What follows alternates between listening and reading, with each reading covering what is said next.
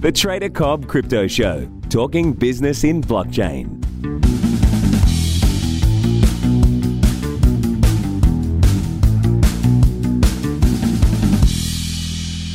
Ladies and gentlemen, welcome to the Trader Cobb Crypto Show. Today's guest is somebody who I have been looking forward to talking to for quite some time.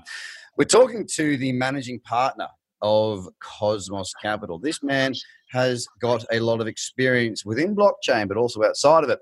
Now, the man's name is Miles Carroll, and I welcome you to the show. Thank you so much for your time, knowing that you're sitting in the back of a taxi in China.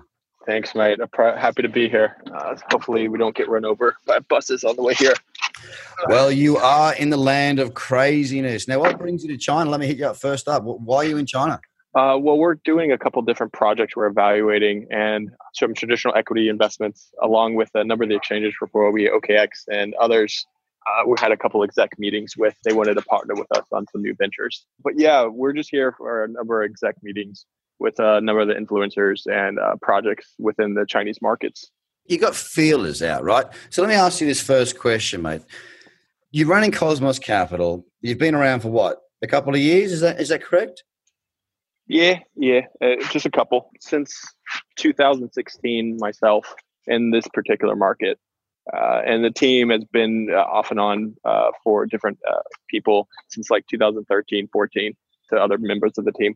So, what makes you qualified to run Cosmos Capital? Working not, I won't say exclusively, but there's obviously an arm, if not the entire reach. Uh, you you just mentioned that you were doing some traditional uh, VC modeling and whatnot, but I mean, what what why are you the managing partner of Cosmos Capital? What, what's brought you to this position? What, what's your past? What, where are you at? Like, why are you the managing partner at Cosmos Capital, one of the best and biggest VC models in Australia? Yeah, no worries. Uh, where my background comes from, strictly, uh, I did my first startup, Feed Magnet, uh, straight out of uh, during college, and right the year I graduated. Uh, we did an exit for 10 mil right after I graduated, and since then I went into the San Francisco space, did a number of different startups, and then Fortune 500 companies I worked for. And then after that, I kind of did a number of X uh, projects like New Voice Media, was a London-based startup, and then after that, I kind of just took a break for a bit after doing helping lo- startups launch successfully and uh, consulting, advising them, and moved to China. And while I was there, I actually came across the blockchain industry in more uh, in depth in like 2016. And I just, after a 30 minute conversation, 2 a.m. one night, I just kind of jumped into it and have been involved ever since. So my background is I've been successful startups. I know had launched them, sold them, and have been investing in them since I've for years, over a decade at this point, and we've had a good run even at Cosmos, making good money on, on returns for the capital we had under management. Well, look, I'm gonna I'm gonna throw a sausage straight down the hall. I'll ask you. I mean, you you what? You mid thirties? 28 actually. 20, shut the front door. Ladies and gentlemen, we are talking with an absolute rock star of entrepreneurship. Mate, when's the book coming out? Honestly, though, I'll, I'll say one thing come out of uh, university or college or whatever you guys call it, obviously you do have an accent there. You're you're not as thick as me. You're on the other side of the world, so to speak, accent wise. You you've had success, and I commend you on that immensely. To sell a startup or to sell a business after the startup for ten million, this is no easy feat. I'm a 35 year old man as of today. It's my birthday today, the 15th of February, and I can tell you it's not easy to scale a business to a point of sale. And also, it's not easy to scale a business to a point of evaluation that large. So, well done, Miles. That is a wonderful little introduction as to what you've done. You've had a lot of success in the past. Now, you come into blockchain in the last couple of years 2016 you say what was it that attracted you to blockchain and, and what really got your juices flowing to really focus on working within this ecosystem that we know as blockchain and cryptocurrency? Yeah, that's a great question. And really, what comes down to, uh, dude, I had a conversation at 2 a.m. one night from one of my friends who's been an investor and consultant for a long time. And he was like, You need to talk to me about this. We're going to this, it's doing well. And I was like, Dude, this is a scam. It's not going to work. It's like, what, what is this? And after like 30 minutes, we just kind of sat down and it's like, All right, and I was kind of hooked after that in the ideas of what we're actually trying to change.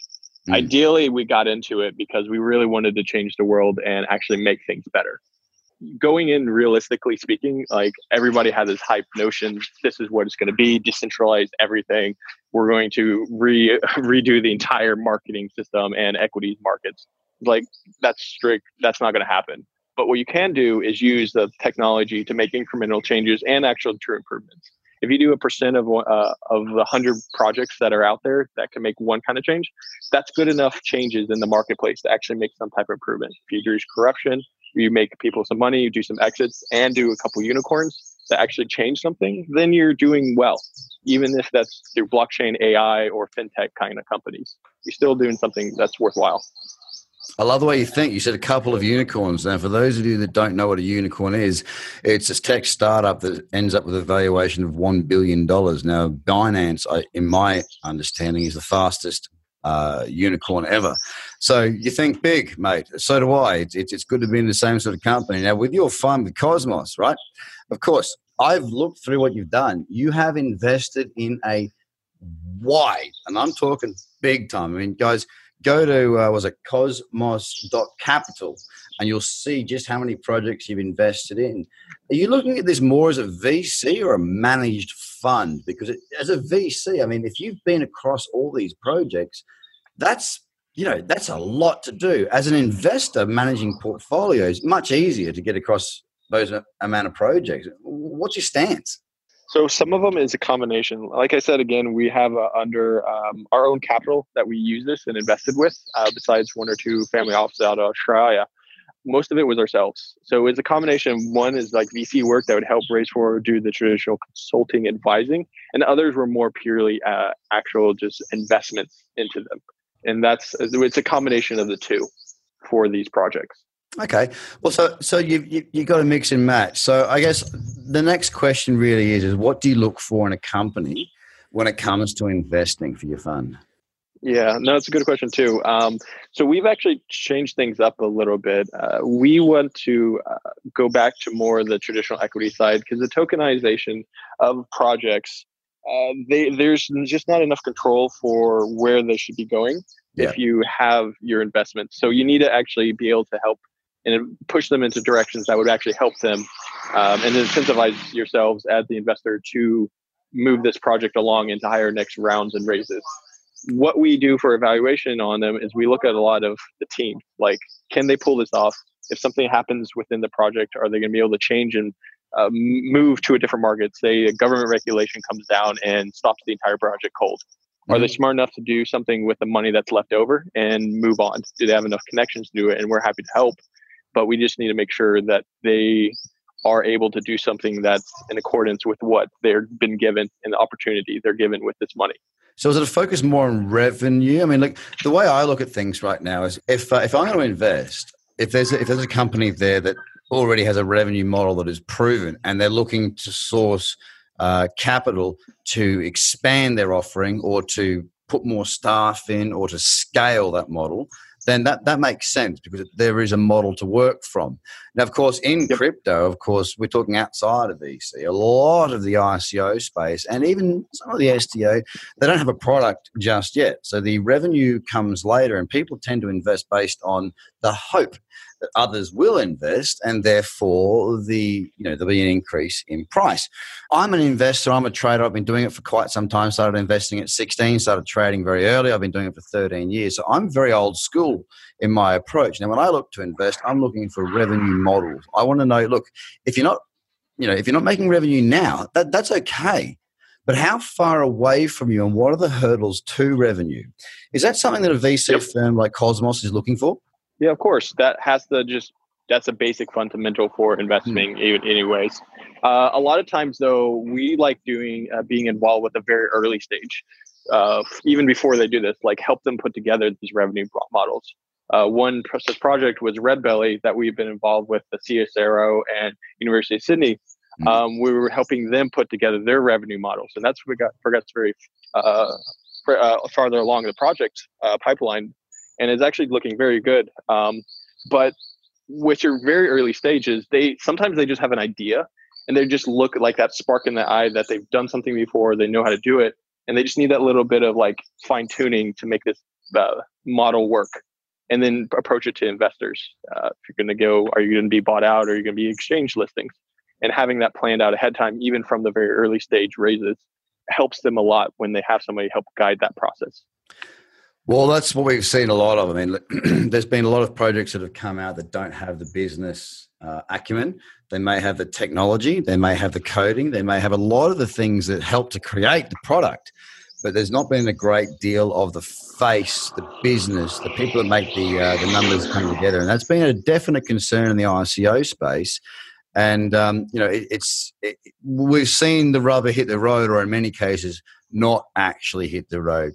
Now, another question is this: you know, uh, you know, you and I are tied into this market in a different way to the average Joe that's probably listening to this show right now. There's definitely a bear market in price, and that's a given. We know that. But I want to know about what you see outside of price. I've got my take. I know what I know. But there's a bear market in price. Do you see a bear market in development within this sector? That's, that's the thing is I see a lot of projects looking and actually working on it. I've a lot of projects we invested in and then we hold uh, a lot a large stake in and We've told them to hold off and not launch their tokens or their uh, the product until it's finished or at least close to being finished where they can use it technology because most of 2018 and 17 was a launch of a token without any true value. It was pure speculative Correct. value. So there's nothing really backing it up. There's no users actually using it. So there, a lot of even those projects that are launched, they die before they can even launch their product to actually have users use it, whatever the intended purpose was. Um, what I see actually is the two different folds. One is you'll have the these projects that are actually building it out so next later this year, hopefully, most likely the year after and the year after that, um, you'll see a lot more of these projects. They had the tokens launch you, their products when their tokens come out. Uh, so it actually a correlation between it and actually real use cases. Second, you'll see things like ChainSpace. ChainSpace team was recently acquired by Facebook uh, earlier this month. You can check online. There's the news listings on it and they had a very good idea of teams. And i actually see a lot more of these happening too the mergers and acquisitions within the projects for the enterprise place. And what we actually see is a lot of teams start raising or potentially building out their ideas with the potential of being uh, acquired. Less so much on the token side but more of the equity side. Because a lot of the enterprises that we've talked to don't even want to have tokens talked about. It's like if they raise an ico there's like no that's not going to happen. So we've geared even some of the ones that we've talked to that have uh, even the conversations like Red Belly from uh, we mentioned before uh, towards this model. They're not even do a token uh, right now. They're going to do an equity raise. Uh, they're already talking to the university, uh, to the Reserve Bank of Australia, Commonwealth Bank, and a lot of those other institutions. The three of the big four insurance provider consultants, KPMG and Deloitte. and they said like we're happy to work with them, but they can't do a token and maybe acquisition, but only if if they hit these uh, criteria and actually have revenue models built out. And that's like going back to traditional startups. You have to have money, you have to have revenue, or how to plan to get there. Well, I, I, I couldn't agree more, and I, I, I truly sit in the uh, the pool of. You know, we, we looked at 2017 where crypto went nuts, um, and it captured the attention of the world. I'm talking, you know, your grandmother sitting on the couch who was watching the news, opening the newspaper, to your, you know, your CEO of a Fortune 500 company. Nobody has missed out unless they have been buried under a goddamn rock. And let's be honest, if they're under a goddamn rock, they're not investors.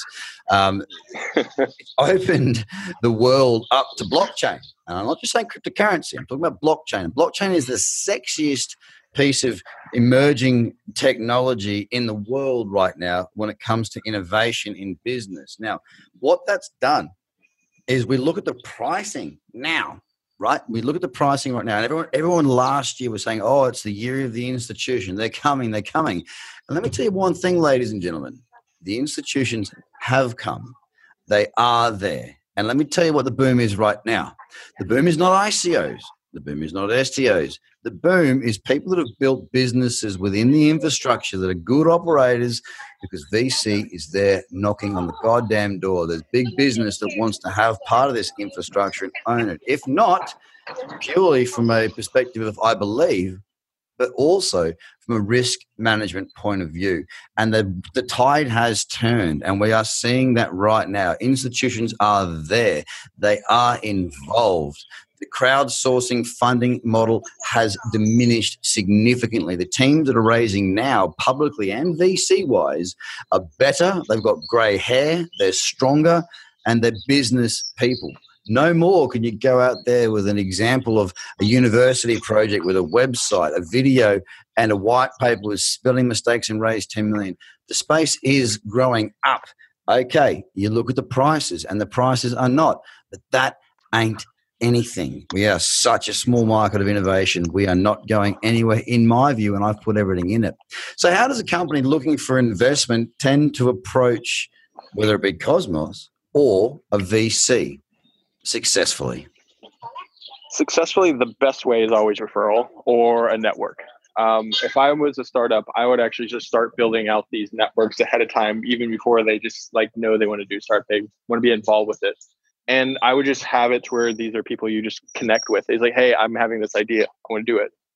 They need to start figuring out where people are at. The best successful like entrepreneurs I know that have raised and launch projects they are they're within those networks it's kind of a cliche to say but the more people you know the easier it is for you to get anything done we'll always look at emails we'll always have our associates go through any projects that are sent in our mailbox we look at each one of them uh, but the one when you get to sit down and chat with somebody over a beer uh, when you have it to where you're in that circle or you run into us at a conference that's going to be a lot more powerful than if you're going to just send us an email and just get try and get five minutes of one of our associates' time. I mean that, that kind of goes goes across the board, right? I mean, you know, you want to do a yeah. blanket email uh, to try and create business. You got Buckley's chance. It's all about who you know and uh, getting the toe in and having the respect and credibility, and that's what's really really important. Not just in this industry, but in business in general. You you can't expect to be a uh, minnow and walk into the big boys' ground without having a little bit of big boy respect, and that respect is earned and it's grown, and it comes down to execution. Exactly. So look I mean, let's let's let's back round to a full 360 and come out to uh, a final question of what type of investments is Cosmos Capital really looking to make at the moment, given the ecosystem and where it stands? What are you after? So we've actually done a focus on more traditional infrastructure projects that would be suitable for M and A's for enterprise plays. Ones that look like they can do improvements on the financial institution models, the payment systems, anything in that, space, that's of particular interest because we see that as a prime leverage use cases to be either acquired or uh, doing launch in the near term, short term future of like two to four years. In that itself, like, I think would be our best target audience that is just prime for market disruption in the current space. So you're looking for disruption. You're looking for market share because the the word disruption is it's an entrepreneurial's uh, you know dictionary word. Everyone wants to use the word disrupt. Everyone talks about Uber, the disruption of Uber, and all these other different plans and businesses and whatnot. Not everyone can disrupt technology the same way that Uber did. And let me make one thing very clear Uber has been sitting on a pretty flat balance sheet for a very long time, investing in their expansion, much the same model as what Amazon did for a very, very long time. So it really does come down to innovation, uh, how like revenues can be split in many different ways. Revenues can be pulled out by the company owners, by the shareholders, by the dividend holders, by the investors, and whatnot. Other revenues and the preferred method for a lot of businesses that have done well over the last decade, and when I say well, I'm talking become massive leaders in their industry, have been reinvesting back into the technology, back into the product when you go into an investment, when you find the magic uh, magic mix of you know, the right people, the right design, the right long term, middle term, short term cash flow plans, are you looking to get out quick, or are you and your fund more interested in changing the world? And at the same time, let's let's let's not just go down the whole. Yay, we'll change the world. You're in business to make money, mate, just like I am. Are you looking to exit early, or are you looking for your long term? Let's let's let's look at 10, 15 years. It just depends on the project, mate. Um, some projects are more short term that it's going to M and A. We see that they're going to be disruptive and that an enterprise player wants to acquire them like uh, ChainSpace uh, had with Facebook in a very short time of less than a year because they're disrupted to their models and they want to have the team and the technology IP rights right away. So they're going to willing to fork out a, a, chunk of change just to have that. Mm-hmm. And then there's also your plays that are longer term. I think we like to have the option of doing both shorter term both, and long term. Yeah because it just suits our style of what our investors are. We just were mostly focused in this industry, the industry of blockchain, and which ones are actually work. I think the biggest factor, though, what we need to have in the next couple years to actually see any real, true uh, growth in the blockchain is moving away from that speculative value to actually some type of uh, true real world value. So. Yeah true value and, and having these m&as of like these companies that are building at this technology and then being acquired by a bigger enterprise player helps with valuations right enterprise it helps with evaluation, but it also it helps with the adoption of the technology a bit quicker yeah. and faster because they have users and uh, to actually use the technology faster and then it proves out that model so even if there is longer term players they will actually be able to true have that time that runway and investment opportunities from because the people that were coming earlier and have these M&As. That's the kind of the model we've thought about. Well, we need to bridge the gap, mate. I mean, look at the end of the day, we've we've got a new industry, a new technology, uh, a new. geez, there's so many applications of the word new when it comes to what we're doing and what this space is doing. The the major thing for a firm like yourself is, is, being able to bridge the gap through crypto investors and traditional investors. We need to break down that barrier between, well, the business model sounds great, but what's this token rubbish? I don't understand that. There needs to be a bridge of gap of that. There needs to be a bridge of gap between the individual who knows what crypto is, but how to actually use it. Where does it change lives? Where does it change businesses? Where does it change revenue models? And how do we bring that to the forefront so that it does have that mass adoption? And there's companies like yours, Cosmos Capital, that are trying to innovate and invest in the innovators in this I guess it's an ecosystem to continue to push forward and lead the space out. And of course, you are a VC model, so therefore you do wish to profit from that. So it's really worthwhile for all the listeners now to be on what you guys are saying. So with that, Miles, where do they find more information about you and your company? you have to look on our website at www.cosmos.capital. Um, you can look us up on LinkedIn. I'm sure that a couple Google searches will get us out there, and you can send us any information at info at cosmoscapital.com if you want to send some projects or just get in touch with us. Happy to chat. Well, mate, it's been an absolute pleasure discussing the state of the market from a different perspective. I really appreciate your time. I know that you've probably been sitting in the heat and humidity of China in the back of a taxi for much longer than you needed to. I wish you all the best in your journeys, and I look forward to speaking to you again very soon. Thank you so much once again. Miles Carroll, the managing partner at Cosmos Capital. Thank you so much. Cheers, Craig. Have a good one. Ladies and gentlemen, thank you for your time. Bye for now. The Trader Cobb Crypto Podcast is hosted by Craig Cobb. All Trader Cobb courses, products, and tools can be found at tradercobb.com because experience matters.